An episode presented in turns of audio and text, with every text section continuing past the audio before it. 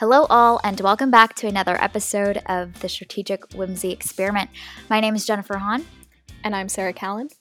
And the Strategic Whimsy Experiment is a weekly gathering place filled with conversations about the films that shape our lives. Today, we are going to be reviewing the new Netflix film, The Harder They Fall.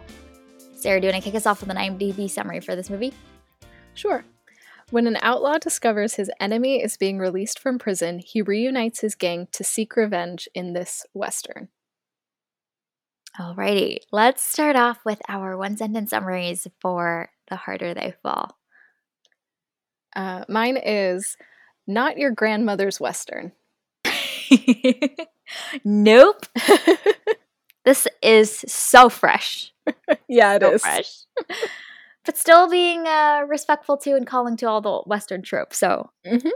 so good. Um, my summary is y'all need to quick draw your Netflix out to watch this film ASAP. Very well played. Well done. oh man, everyone just needs to see this movie as fast as they possibly can because, Yes. well, we're going to talk about it.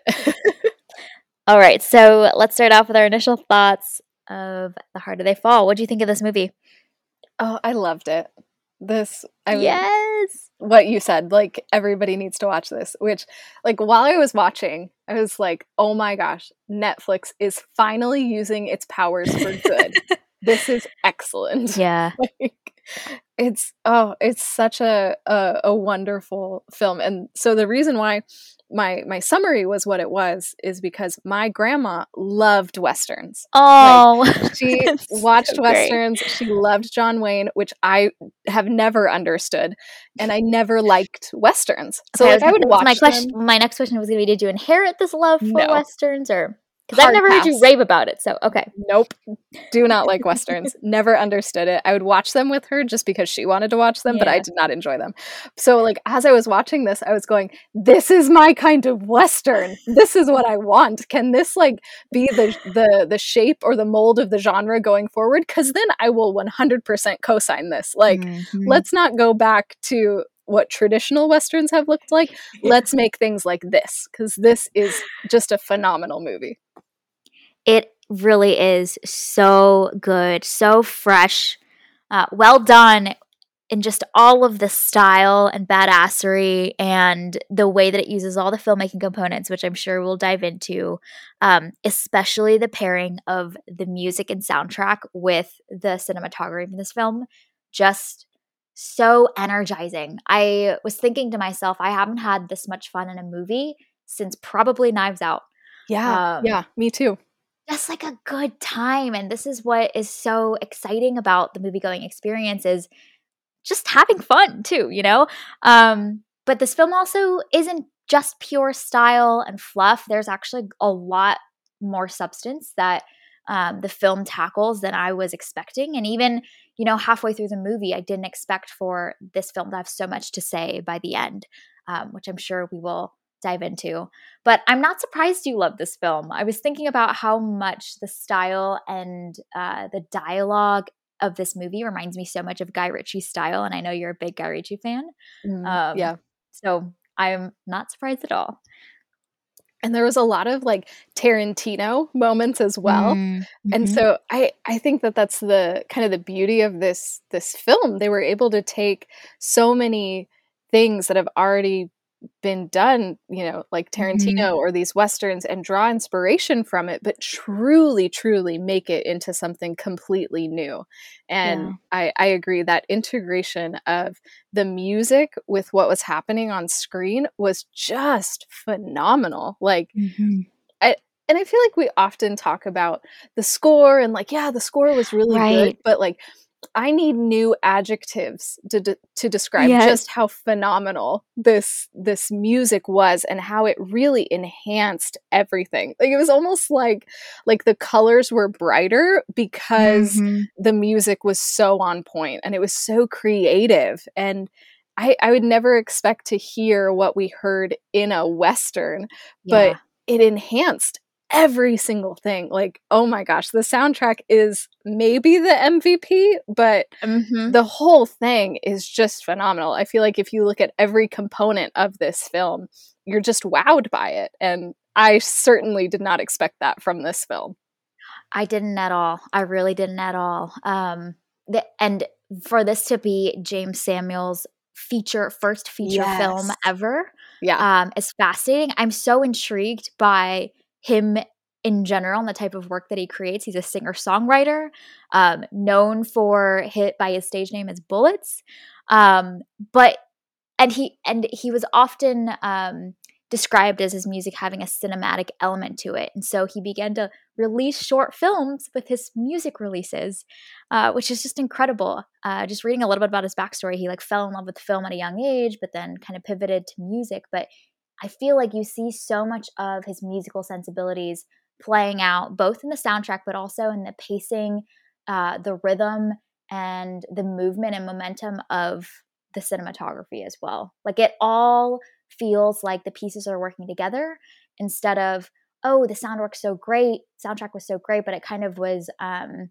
you know like too much spotlighted you know if we like use the choir uh, metaphor here like all of the the sounds and the harmonies of the filmmaking components are just working together perfectly. There's no not one that is like overpowering or overshining um the rest of them. Oh, so good. Mm-hmm.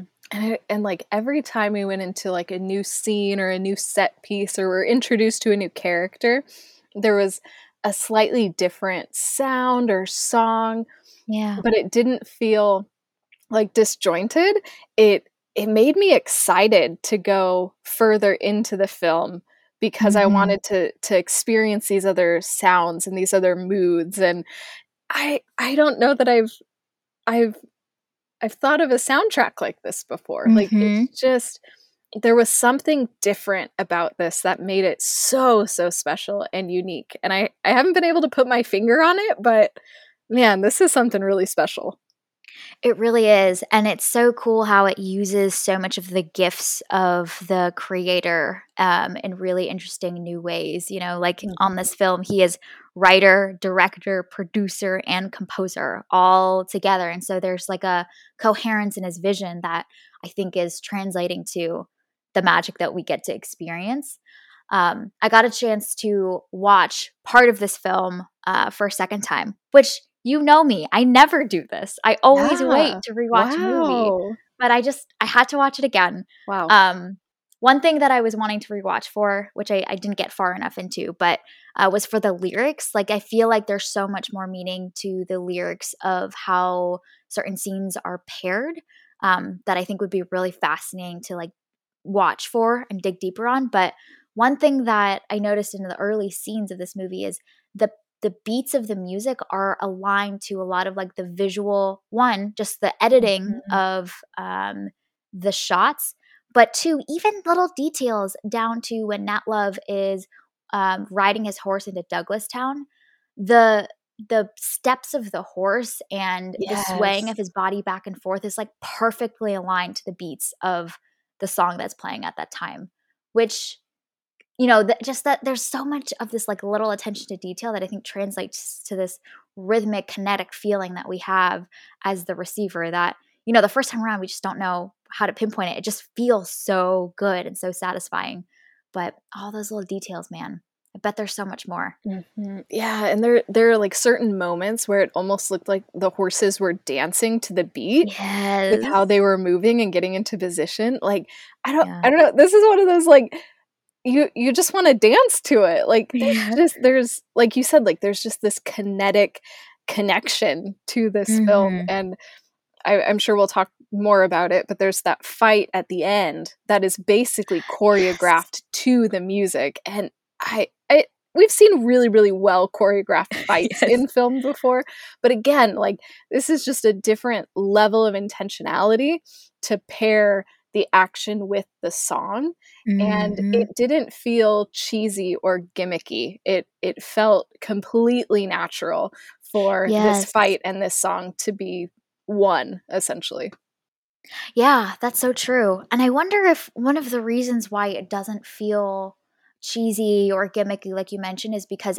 the entire movie is like that you know i mm-hmm. think if mm-hmm. you know yeah. it's gimmicky when there's like an isolated scene that is somehow perfectly paired and whatnot but because it's just woven through kind of the fabric and the style and the mood of this film from scene one it's just the world we're living in. And so we kind of can accept all of that and go along with the momentum of it um, instead of it feeling isolated. Mm-hmm. Yeah, no, that's a that's a good point. It we're we are submerged into yes. this soundtrack and this world. Yeah. Mm-hmm. Mm-hmm.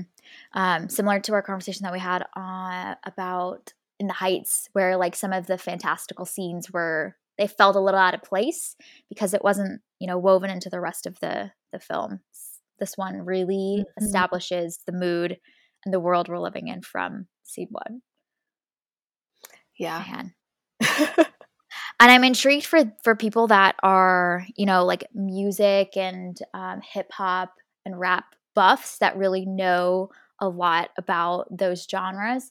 Um, I know that Jeymes Samuels like mixed together and like remixed a lot of famous um, songs in those genres and kind of set them to uh, different beats or or whatnot and to make up the fabric of the soundtrack for this movie. And so there's like a whole layer of appreciation for that piece that I'm sure music lovers out there that are really familiar with those genres would be also um, potentially captivated by or like he's doing something fresh in that area. I just feel like I have less context for it. I'm just here loving it. right. Yeah. It's it's not my go-to genre. So mm-hmm. I but I love that. Like that intentionality yeah. and and that passion, you know, even mm-hmm. even though you know this is not our our genre of music you can feel the the passion that he has for it and and just mm-hmm. his excitement about what he's creating you can just sense throughout the entire film like i don't know i feel like sometimes you like watch a movie and it feels like uh did they kind of phone this in a little bit but yeah. that is not this film like mm-hmm. they gave i don't know a thousand percent in every single category and you can feel yeah. that coming off of the screen Yes. Yeah, absolutely. Absolutely. And also just some really smart filmmaking. Like I think you referenced uh, Tarantino and some Tarantino esque things that were happening in this movie. Same thing with Guy Ritchie. There's some Scorsese in here as well with like the free shots at the beginning when uh, the title credits are coming. So clearly, Jeymes Samuel is a film lover and knows his stuff.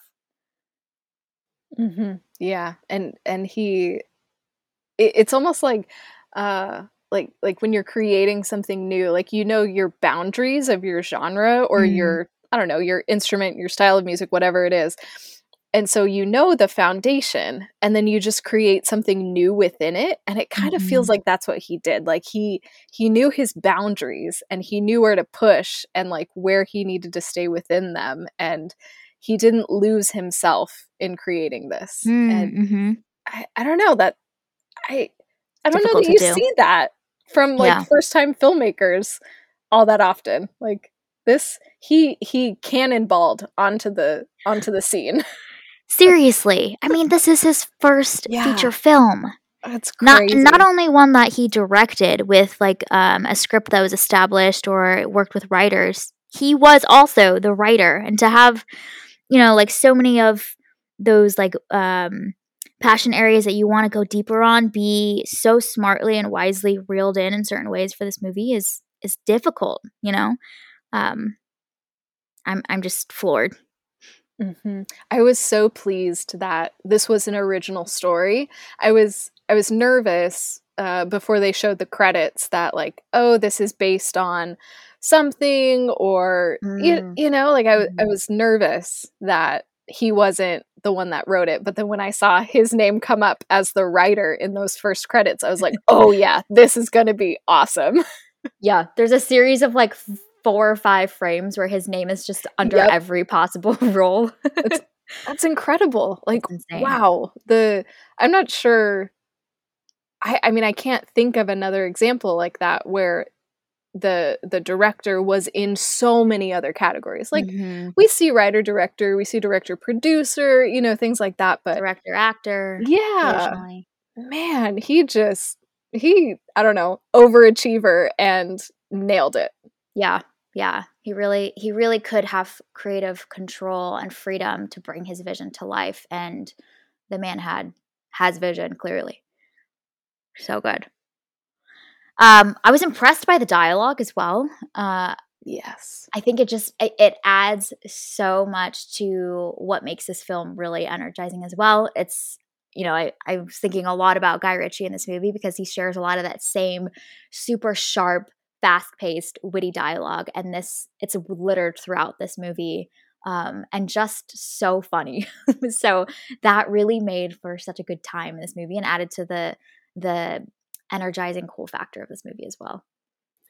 Mhm, yeah, I was thinking about, um, Aaron Sorkin because like, his Mhm. dialogue has, like, this lyrical quality to it, and it's just it's Mhm. crazy when you just, like, work through some of his works, but this film, it wasn't lyrical, but it was rhythmic, and again, it just complemented the soundtrack, and so you just felt like every scene was it just had this momentum and we were pushing forward because of the way that that they spoke, the the pace of it, even I don't know, it didn't even matter what the subject was, but there was just this rhythmic nature to the way that they spoke that again is so unique uh, and Mhm. really sets this apart from a lot of other films. Very true. Like, even in their conversations where it is interrupted by Mhm. punches or gunshots, it it has a pacing to it. Um, so I think rhythmic is again, we talked about rhythmic with, uh, the editing style and the pacing on that front, but even yeah, you're right with the dialogue too. It is incredibly rhythmic. Mhm, and I even love how every character had a different cadence to their Mm. speech, and Mhm. so it wasn't even and I mean, they all had different accents too, but it it really was the the pacing of their speech that was so unique, and yet, like, you would think that they they would almost, like, clash with each other, but it it worked. These different speech Mhm. patterns that were kind of unexpected, um yeah, it just made it so interesting to listen to because everybody sounded different from one another. Yes, it's so true. The character building in this movie is incredibly well done. Yeah. I mean, I I stopped to think about it after this movie ended. There are nearly 9 or 10 different characters, and somehow each of them had the time dedicated to them and the depth where we feel like we got to know them, um, and are invested in them. Usually, you know, almost every other film, there's a much smaller set of characters that we are invested in, and the side characters are a little bit less developed, and they kind of serve the central purpose. In this one, you really get to know each character. They each have their quirk, their style, um, their fear or their hope or whatever it is, and that's so hard to do in such a short amount of time. Yeah, I wrote down in my notes that, uh, they they built up more tension and compassion for this character in the first 4 minutes of the film than some Mhm. movies that we've watched this year, like, in in in its entirety, and just Yeah. the way that they set the stakes and you know so much about Nat, um, even as a as a boy, like, it it just informs the entire thing and and just sets it up beautifully for us to watch all of these characters unfold as we go. So, this is this is a brilliantly written script and is so smart because we don't have to be, like, spoon-fed information about these characters, but we know just based on, like, body language or little, like, sni like, side comments or whatever, we learned Mhm. so much about them. So, again, this film respects the viewer and knows that if you're paying attention, you're gonna get it, and I love, love, love, love when films do that. So true. Yeah, we we don't get a lot explained for us. In fact, there's a lot that in the first few scenes with characters, we're kinda confused. They're referencing things that have happened in the past, and the movie trusts that we will we will pick up, um, and we we will get it. You know, maybe not immediately. Like, I'm thinking about specifically the scene where, uh, Nat Love goes to Mary's saloon, and she's performing, and they share this kiss, and there's just so much implied history between them in that one scene where they say nearly nothing. Um, and the film does so many, uh, examples of that throughout. You know, like, a lot of the interactions between Trudy and, uh, Rufus Beck Buck are the same way. Like, that you can feel the weight of relationship that they've had that we haven't seen before, but there's a baseline that we are now building on top of as we see the rest of their interactions. The fu this fu this movie is very efficient. Mhm. Yeah. Yeah. And what a what a tribute to all of these actors cuz I mean this cast yeah. is stellar. Star-studded. Oh my gosh. Oh my like phenomenal for an ensemble cast and Insane. they again like they all enhance each other and they all make each yeah. other better. And I mean they're good actors and actresses by themselves, but my god, you just shove them in this movie and so I, true. I mean all of them gave phenomenal performances and I I'm just I'm blown away by this movie. I am too. You know, it was the same thing we said about the the actors and actresses in Knives Out. You can tell they're having fun in this movie. You know, like you can tell that this is a dang good time for them to be part of this project. Mm-hmm. Yep. Yeah, it shows. It really does. It really does. Um, all right. We haven't spoiled too much about this movie yet. So nope, we sure haven't. pause, do a little spoiler alert. Uh, if you haven't seen this this film yet, we are just absolutely gushing about it. So I think we've made it clear how we feel about this movie, and we highly recommend checking it out on Netflix before you continue to listen. All right, shall we talk about the ending of this film? Yeah, sure. Um, it definitely takes a tonal turn uh, from the rest of this movie. I'm curious your thoughts about the way that this film ends, and specifically that like big climax scene between Nat Love and Rufus Buck, and kind of what is revealed about them in the relationship. Hmm. I. I don't know. I don't know how I feel about this. Um. I so I knew that there was a familial relationship there. Uh I don't know why I knew that, but I knew that from the first scene. And I thought it's your like movie premonition spidey I, senses, I swear. I I don't know how my brain takes this data and is like, "Oh, this is the conclusion." I I don't know how we got there, but the moment that he walked in, I was like, "Oh, he's family." Mm. I I don't know. I don't know where that information came from, but that's, that's what I thought. And so we when cover more about your brain, but we can save that for another episode. I, just, I wish that I could like explain it, but it just it is what it is. Okay, um, love it. So when Rufus reveals that he's actually Nat's brother, my I, I started doing math because I don't know why math is always my go-to, but it was just the the age difference is is what got me because yep. I'm just like uh like I can I can see it. It can work. I got it. But uh, I struggled with the math for just a minute cuz what I thought was that like Rufus was Nat's uncle maybe, like cuz like the age made more sense to me rather than brother, but okay, we'll go with brother. yeah, this is a generation off. yeah, like I so I just the math in my brain, I was I was struggling. Mm-hmm. But I did once I got over that hurdle, I I I like it. I cuz I don't think any other choice would have been better if that mm-hmm. makes sense. Like it wouldn't have worked for him to just be like it wouldn't have even worked for him to be an uncle. Like that wouldn't have been as emotionally weighty for him to just be like a random villain, like that wouldn't have worked. So like him being a brother had to be the the choice yeah. especially because it was framed like I couldn't kill my brother. We'll see yeah. if you can. Like, yeah. oh, that was so good.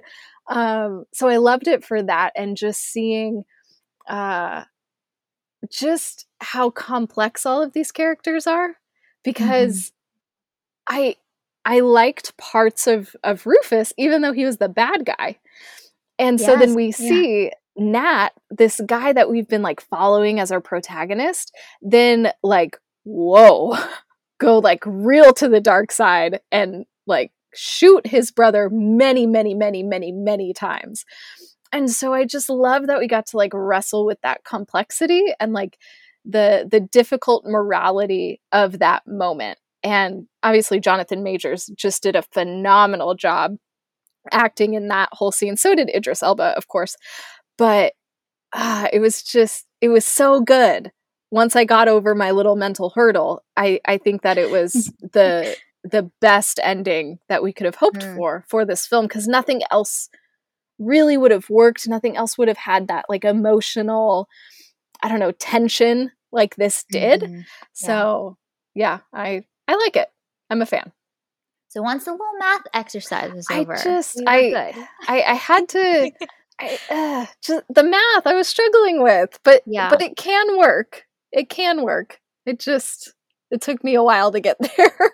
Here's the thing that also I, I think makes, well, at least for me, made it more challenging with the math exercise is rewatching this a second time in the Mm. opening scene. Idris is like, he looks like a full grown man. He's got like a big old beard. And so that makes the math a little bit more challenging. I think, well, he's also just an older actor, and we know that that's, we kind of know that's Idris from that one scene, even though we don't see his Mhm. face. Um, but I think if he had been kind of lankier, more clean shaven, you know, like it would have been easier to like put those pieces together again Mm. um, once that reveal happens in the ending of the scene. Because in my head, I was like, wasn't he a full grown man in that opening scene? Mhm. But Yep. again, they could have been 10, 15 years apart from each other in age and still, it still works. It's still fine. Right. So, And I think if if they had tried to make Idris look younger in that opening scene, then it would have been really, really obvious for the audience what had Mm, happened. You know? So I, I also wonder if it was this like, we're gonna try and not give it away in this first scene. Yeah. So I I don't know. That was my theory, but could be wrong. Yeah, agreed. The the ending surprised me in that I I didn't expect this film to shift tonally and and have so much um emotion in that ending scene. I, you know, I think looking back after the movie ended, there are scenes where some of those moments are beginning to happen more and more. Like I'm thinking about the conversation between Trudy and Mary when she's peeling the apple and she's talking about kind of the Mhm. her upbringing and the abuse and violence that she endured as a child and so like there's there's definitely uh mile markers and signs like that we're turning this film's direction a little bit but you know like so much of the movie is so fun that it it just was kind of unexpected when we kind of took this turn. Overall uh i loved the ending. I think the the rev- the initial reveal that they're brothers in my head i was like oh well that's kind of convenient but i think the additional point that's made around we are cut from we are from the same father like we are cut from the same blood and the ultimate revenge and and um curse i could place on you was to condemn you to this life of being an outlaw.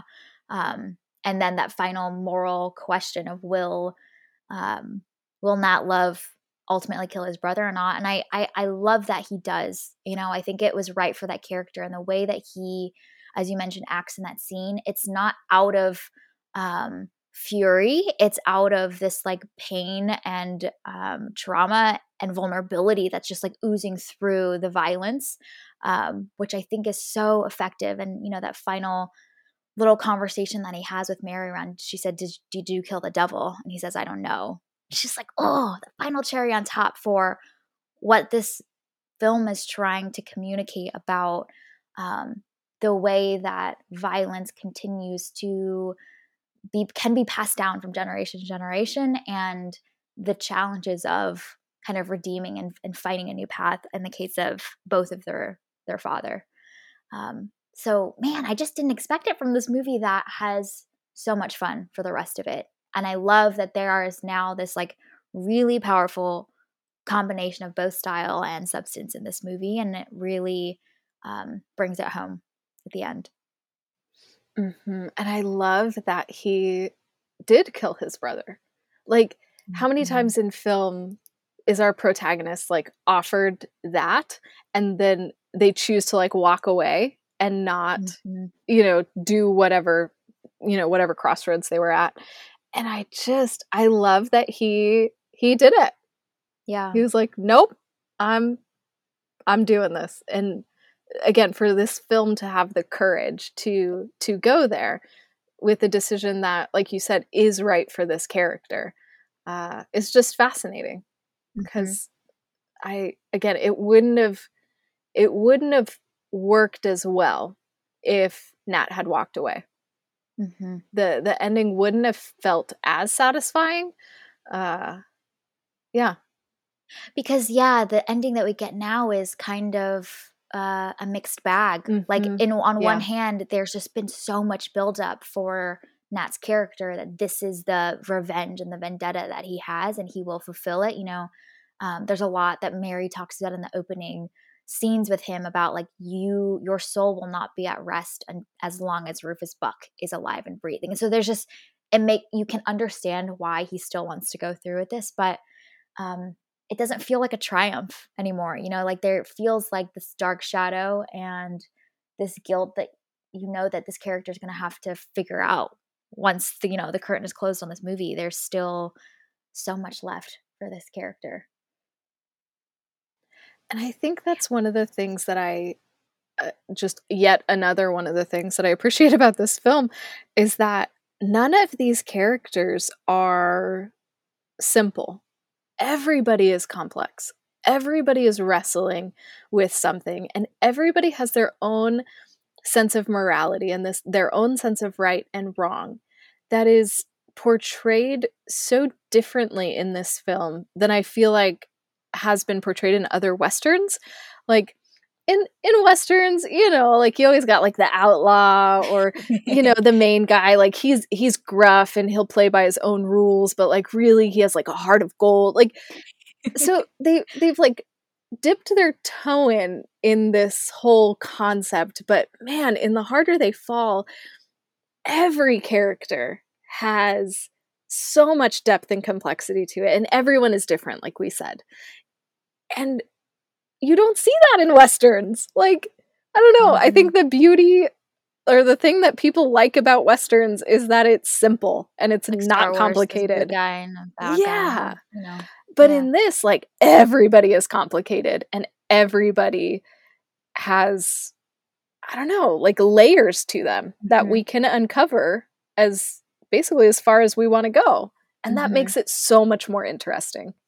For most of the movie, we're kind of not rooting for uh, one side or the other. I'm or I'm rooting yeah. for both both sides. Yep. You know, like there's so much that is endearing and empathetic about Rufus Buck and his gang, and the, especially the relationships and the way that he cares for the people in his gang, and that the way that they are loyal to him. There's so much that we feel connected to in his gang of folks as well. So yeah, there's we're kind of watching it unfold, when but there's no clear protagonist and there's no clear villain that we are rooting against.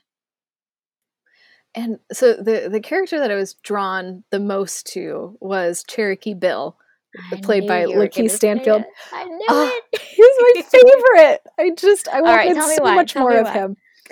I from I think what I what I loved about that character so much is he was so unexpected and such a good foil to Trudy, particularly. And so, mm-hmm. anytime those two are on screen together, which my God, Regina King, like we knew that she was a powerhouse, Gosh. but whoa, blew me out of the water. She is just like full on badass mode in this. Yeah. It's it's like through the roof. It's insane. So so you have that in Regina King's character. Fire. and then you have Cherokee Bill, who he talks slowly. He has this leisurely pace about him. And yet, he is like this quick draw guy. Mm-hmm. But he also doesn't like violence. But he's willing to inflict violence. And just all of this swirling in this one human. And Lakeith is just oozing swagger the oh entire oh gosh, time. Yeah. And it's it's just perfect. I oh it was just excellent and so unexpected. I yeah. I was so pleased. What's so interesting about the way Lakeith portrays that character too is there's so much depth in his eyes. Mm-hmm. Like I mm-hmm. and I can't even place what it is, but um you know in trudy there is this pure liquid fire and she yeah. will like see you see right through you and burn two holes through your body but with lakeith there's this there's almost this the softness, but also the sadness that's in his eyes. And yeah. I just don't know how to place it other than, my gosh, what has his character been through in his past? Um, because that outward persona is hiding so much beneath mm-hmm. the surface. Mm-hmm. Man. Yeah. I and only Lakeith Stanfield can do do it that way, you know. right? I I'm just I'm I'm in awe. And and every character has something like that. Yeah. Like there uh, how how do you do that with I don't know 10 characters Yep. in I don't know, what how long is this film? Like 2 hours? Two hours. Yeah. I And also establish the complexity of dynamics between the characters Yes. as well, which is so important in kind of like ensemble movies like this, where there's gangs of folks and groups and dynamics. Um, nailing that piece too is so so important, and this film also just does that really well. I mean, a lot of the banter between um, Bill Pickett and Jim Beck- Beckwourth is just so good too. You know, there's so many good lines Mhm. that come from Yeah. the bantering. Man, this film is so good. It really is. It is one about it more. yeah, it's it's one that I feel like you I, you don't need to watch it again, but like you kind of need to watch it again. Yeah. But it it doesn't feel like like you missed something, but it feels like, "Oh my gosh, I want to spend more time with these characters." Yep. Which Mhm. I don't know, when was the last time we said that of all things? right. I, Yeah. it's, it's so fun and so engaging. That's what I was thinking about about like 20 30 minutes into this movie. Um there the you know the action and the plot really hasn't revved up in momentum too much yet. Like we're kind of still establishing characters and and I was just thinking to myself, even if nothing happens in this movie, I just want to hang out with these people. Yeah. Like they are fascinating and unique and colorful and just to observe them spend time together and for us to be little flies on the wall is captivating enough. Like by 30 minutes in, I'm like, I could end the movie now and be so satisfied. When do we ever say that about any movie? Literally never. Yep. yeah. So good. Um, one of the other things that I, I think is important about this movie is the way it sheds light on um, the presence of black cowboys in history and how we have erased that part of our history from media and pop culture and through the genre, like the traditional genre of Western movies um, for most of our film history. And I just kept thinking a lot about Idris. His presence in this movie obviously is undoubted, but um, you know, his the fact that he's done Concrete Cowboy now, this feels intentional. Like it feels like this is a part of his community and his people that he wants to bring to the forefront and reclaim again because so much of that has been erased from from media and what we know about um, cowboys and who they were in history. Yeah, while I was like reading up on this afterwards, I, I read that historians estimate that one in four cowboys were black. And that Wow. just blew my mind. Like, yeah. wow, we have really, really whitewashed history and Mhm.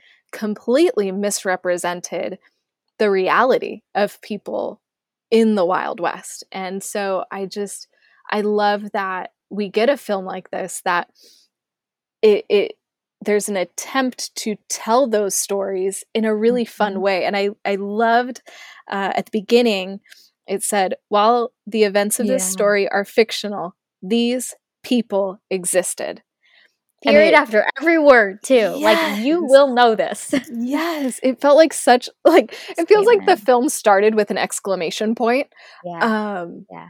and I don't know, even reading up about the actual lives of some of these characters cuz obviously they took creative liberties Yeah. and the the real life people were not like this. They probably didn't even know each other. But even the fact that this film kind of like took us on this journey to want to learn more about the real life black cowboys that existed in in this Mhm. world is is valuable and that's that's Mhm. super important i mean that was a history that i didn't know anything about and now i Yeah. am uh, encouraged and wanting to know more about these people and what their life was like and okay what was the wild west really like like not yeah. just what i've seen in john wayne movies Mm-hmm. Yeah, yeah, absolutely. And a powerful way that film can shed light on and pique interest and ignite curiosities about these whole groups of people that have not gotten the attention or mental capacity from most many in, in the past decades in the, in the way that they should so um, yeah really really important and I, think what's also interesting too is that cowboys are typically the symbol of freedom and kind of the ultimate form of claiming your independence in America. So just the fact that these characters are on screen and in this, you know, like stereotypical role and able to like live out all their badassery on screen and we get to um, experience that is is pretty important and pretty special. So just the fact that this film exists is fantastic. Good job Netflix for funding this. Yes. Oh, Netflix. Come on.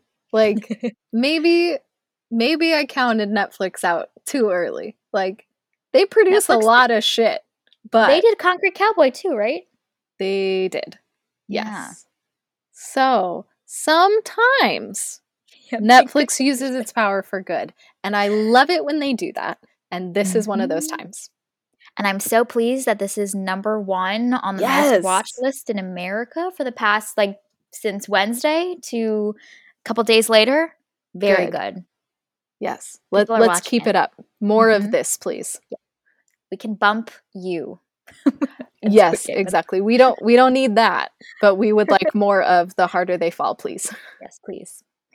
Um, one thing that was kind of interesting uh, is the very last shot of this movie. You know, they're riding off. Cuffee and uh, Bass mm-hmm. Reeves are riding off in one direction.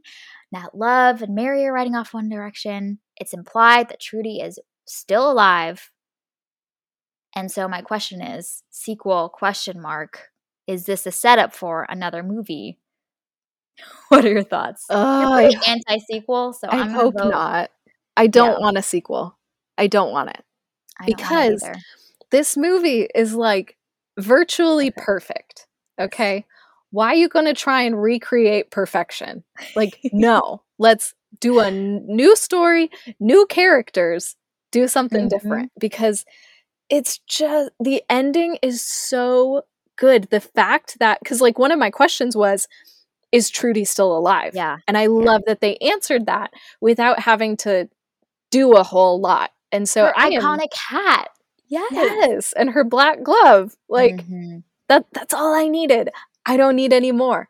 As much as I want to spend more time with these characters, I can rewatch, rewatch this movie. I yes. don't need a new story with these characters. Please, please, please don't make a sequel. I agree because I think it'll be forced. There's already like half the yes. characters are gone. Yep. Right.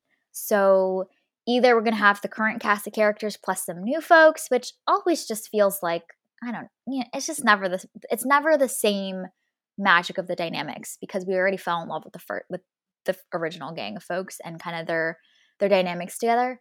Um, yeah, I don't think we need one either. So hopefully, no sequel. Hopefully, Netflix just continues to fund whatever J. Wants to create. Please. Yeah, and I, I think like the creation of a of a sequel could be just problematic for the characters too, because I don't know, like it's it's exciting when there's the like will they won't they like with Nat and Mary and so like that's fun. Yeah. But um you can't have that in the second film. Mm-hmm. Like they would have to either be together or apart, and you couldn't do this like in the middle business. No. And both of those options present a lot of challenges. And mm-hmm. like they mm-hmm. just lost a bunch of people. Nat just killed his brother. so then there's like the grief and the guilt, which would be really interesting to explore, but also not right. Yeah. so like it's just better let us imagine what their lives looked like, what happened, and that's good enough. Mm-hmm. We'll watch whatever new world is created. Yep. I agree. I agree. because part of what makes the ending powerful is the open question around Mary's question, which is, did you yeah. kill the devil or not? And he says, I don't know. Um, you know, like what will become of him? Will he become like his father who is able to find redemption and live a better life? Or will he go in, and sink deeper into his outlaw ways? Like, open question, right? And that's what's fun about the ending. So we don't need an answer to that question. Nope. We sure nope. don't. We don't. All right. Um should we talk about some of the acting in this film? I think we touched on it a little bit, but I was just floored. I'm always floored, but especially in this movie as well. Just Idris's presence on screen is always so formidable and powerful. I'm continuously blown away, and this movie was no exception. Every time he's on screen, you sense the the inherent power in his presence, but I think what he also brings to this role is this sadness that you couldn't place until you see some of the revelations begin to unfold about who he is and what his background was and what he's done you know um, and there's just so much nuance in in all of that i think we touched on a similar nuance with uh, cherokee bill but i think that's to your point earlier what makes each of these characters very complex and not just archetypes in a gang together. Hmm I loved that moment between Rufus and Trudy, uh, where where she she talks about like him building an oasis for Black people, basically, and that's just after he was released from or escaped from prison. Whatever. Anyway, he's free, and then like he beats the hell out of that one guy and then the next time we see him is in this conversation with Trudy. And it's such a different uh, tone than you would expect. Cause like you we've all seen the movies where the villain is like, hey, like I'm gonna build this thing for me and I'm gonna build my empire and like all of this like bravado crap. But that's not at all what this was. It was this desire to like help people and create like a safe space for people. But the way that they're doing it yeah, is filled with violence and breaking the law. And so it was just so fascinating. Again, that these two seemingly competing ideas are coexisting mm-hmm. within one person. And he's leading from that place. I I never would have thought to put those two very different drives into one character, mm-hmm. but it mm-hmm. works so well. Which makes us conf- compli- it complicates the way our our relationship yes. with him as a viewer as well. Yep. You know, I think from the beginning we're never truly rooting against him. Like, I think I think maybe we're we're supposed to in a traditional sense, but I think the movie's not actually trying to set us up to do that. And so this further complicates how we should feel about his gang, um, especially because it starts the the way that scene plays out too is it starts with him talking about this grand vision that he has and whatnot, and he communicates that vision to the town people, and they start to uh, mm-hmm. protest against yeah. it, and then you meet you you sense this shift of like, um, it goes from let's do this together to a domineering attitude, and you're yeah. like, oh, okay, this is not all this is not all uh, beautiful and visionary and wondrous as we thought. Hmm Yeah, it's just again, it's just this com- complex. I don't know character that yeah was again. It was just unexpected. Yeah, you know, I, I very much expected like archetypes for all of these characters, and none of them cleanly fits into a category. Mm-hmm. Yep.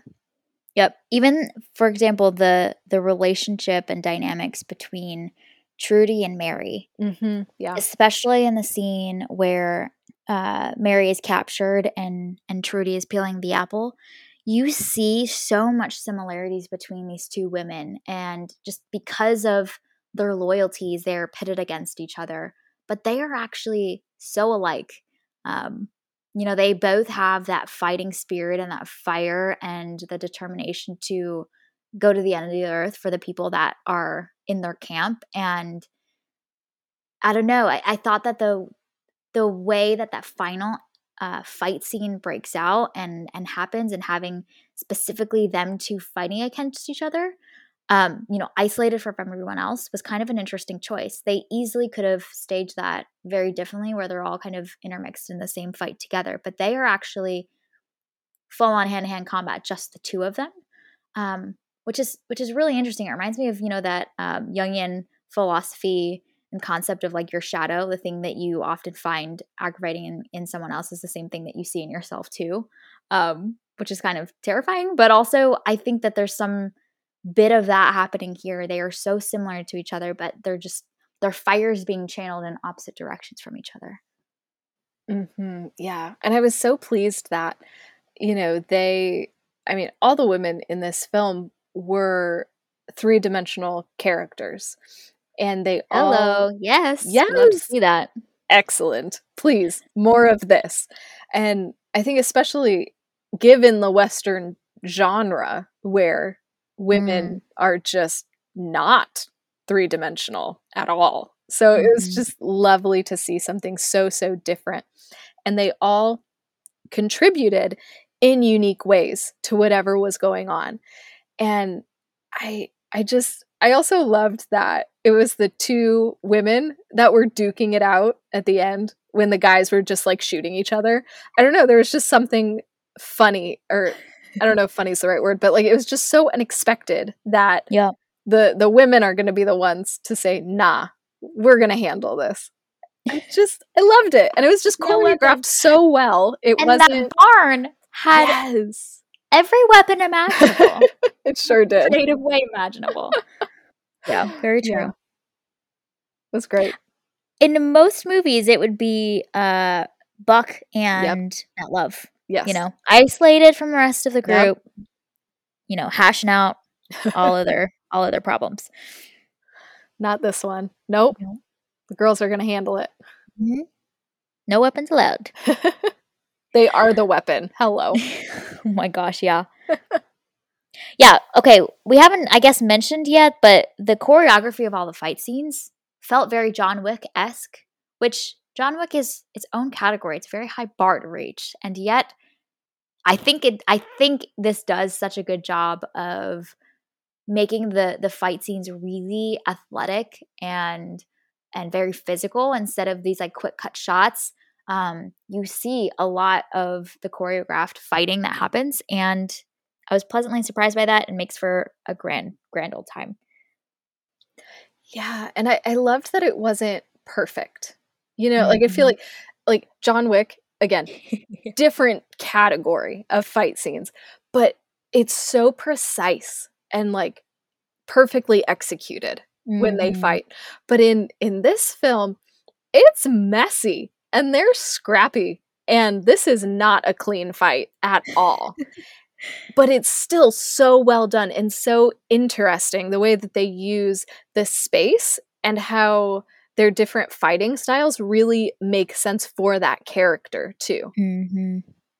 yeah yeah that's so true that's so true i was just getting a, a good hoot out of every possible object they could use There are a lot of them too. they were throwing like powder dye into each other's faces I mean, that would that would burn, sting, blind you. Like that's a good weapon right there. Mhm. All right. Um, other things we wanted to mention and talk about with this film before we wrap up. Can we talk about the White Town? Oh my gosh, yes. It was so funny. so good. Everything. Down to like the gravel Yes. on the roads. Even the horses were white, which was Yes. just so funny. well, I mean, visually, it's great. Stylistically, you know, really funny. Um, but I also feel like there's this th- this like additional meaning of like the feeling of being out of place and when every part and every detail around you feels like it's so different from you and you stick out like a sore thumb you know like there's something there's there's all this extra meaning i feel like that was also imparted in that one visual choice which i think Oh, really yeah. great. Absolutely. And I just yeah, it, it was brilliant. Again, this whole film does it the entire way through, communicating layers of meaning depending on Mhm. how far you want to go. And it was just I don't know, it was just so jarring to go into the white town after you know, being in all of these other towns where there's so much like vibrancy and life, and like even the buildings are colorful, the outfits are colorful, like everything is just full of color and excitement and fun and vibrancy. And then you go to a white town, it's just like, oh, it's like boring as hell. this like, sucks. Like, let's go back. So, oh my gosh, it was again like it was funny, but also full of meaning. And mhm. wow, what intentional choices were made to make Yeah. that as impactful as it was. Yeah. Oh, so great. I think there's also just some like um subtitle text on screen that was like, no, really, it's white. Yeah, it's white here. oh, so good. It was so great.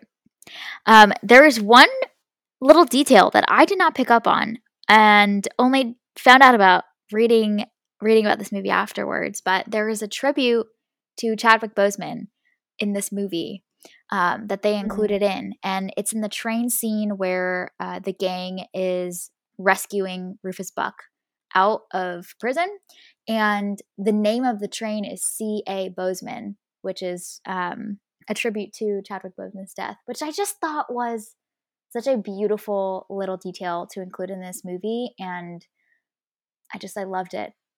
You'll have to. I, I- did you Mhm. did you catch that bit? I did not at all. No, no, I didn't catch that. But gosh, but How special! yeah, Really great. Yep. He he is sorely missed. And Mhm. I I love that so many different creators um were were impacted by him and are Yeah. finding little ways to honor him in their work.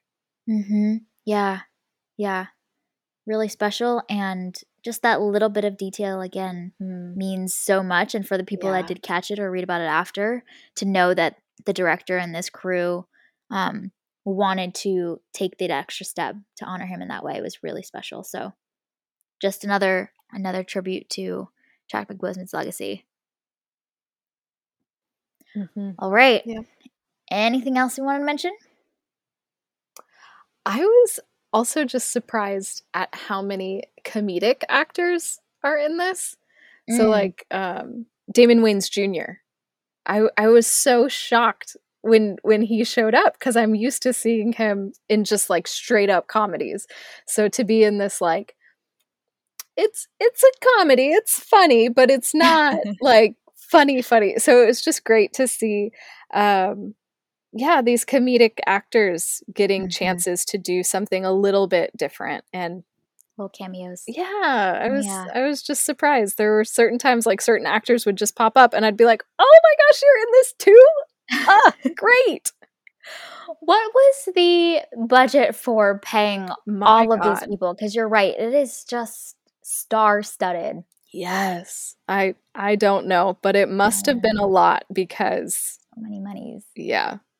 And I mean, gosh, they they all did a great job. So, yes, pay Mhm. them what they want because you got a great turn return on your investment. Yeah, yeah, so true.